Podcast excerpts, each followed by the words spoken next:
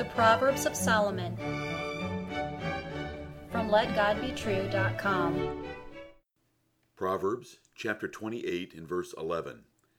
The rich man is wise in his own conceit, but the poor that hath understanding searcheth him out. Hear the words of God in Solomon again. The rich man is wise in his own conceit, but the poor that hath understanding searcheth him out. Riches and success can be very blinding. They cause pride, leading a man to think foolishly. A poor man with wisdom can see the rich man's errors and prove he is wrong. It is better to be poor with wisdom than rich without it. Buy wisdom today and never sell it. Results prove very little, for many contrary factors often contribute to the end result. A man with understanding, no matter how poor, can dissect and condemn a rich fool. Wisdom is the principal thing for you to get, and it includes sober skepticism of all ideas, regardless of the accomplishments, wealth, or popularity of the source of those ideas.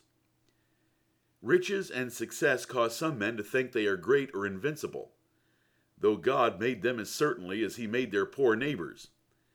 They must put on their pants the same way, and they generally die about the same age.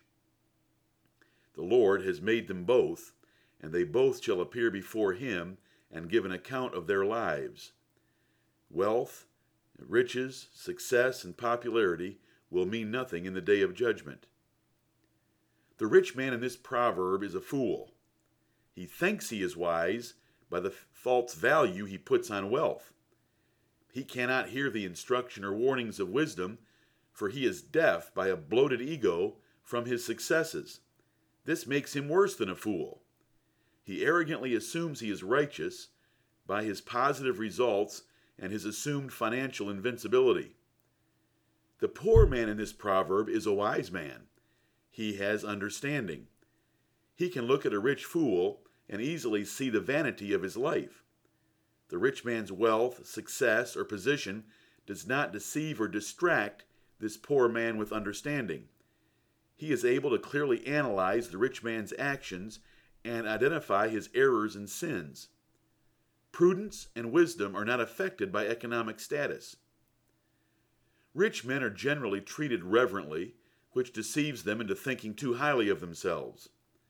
Rich men have many business or financial victories so they arrogantly conclude they are winners.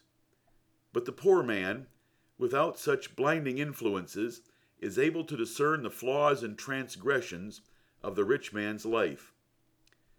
Results can be very deceiving. Moses got water by striking a rock when Israel was in the wilderness, but God told him to speak to it. You will meet children who seem civilized enough and obedient enough and were never spanked but their parents are fools and wrong. Men may get rich at times with speculative ventures built on debt, but they are wrong. Results are deceiving. Consider them very well. What appear to be successes may be God merely using you, may be the curse of prosperity of fools, may be very temporary, may be just your limited view of a matter, maybe wishful thinking, the placebo effect, or the initial payment of so called profits in a Ponzi scheme. Beware of results. Gain is not godliness. Godliness with contentment is great gain. This profound wisdom is an essential and valuable rule for life. A poor man with contentment can easily have greater joy and peace than a rich man without it. Christians should be the most content, for they have God as their portion in life. Do not let riches blind or distort your judgment. Do not envy the wicked for their apparent prosperity. The truly wise man is able to see past appearances and judge righteous judgment. Never let apparent success in any area ever distract you from Thus saith the Lord for that alone is wisdom. The rich shall soon be laid in the grave, death shall feed on them. They cannot redeem any from death. God chose to save more poor of earth to eternal life than he did of the rich. Believe it. Poor believers should rejoice in this wonderful news. At the moment of death, the rich fool will pass eternally into the bleakest poverty and greatest torment imaginable. But the poor man with faith will pass into unspeakable wealth and pleasure forever. Have you believed on Jesus Christ as your portion in life?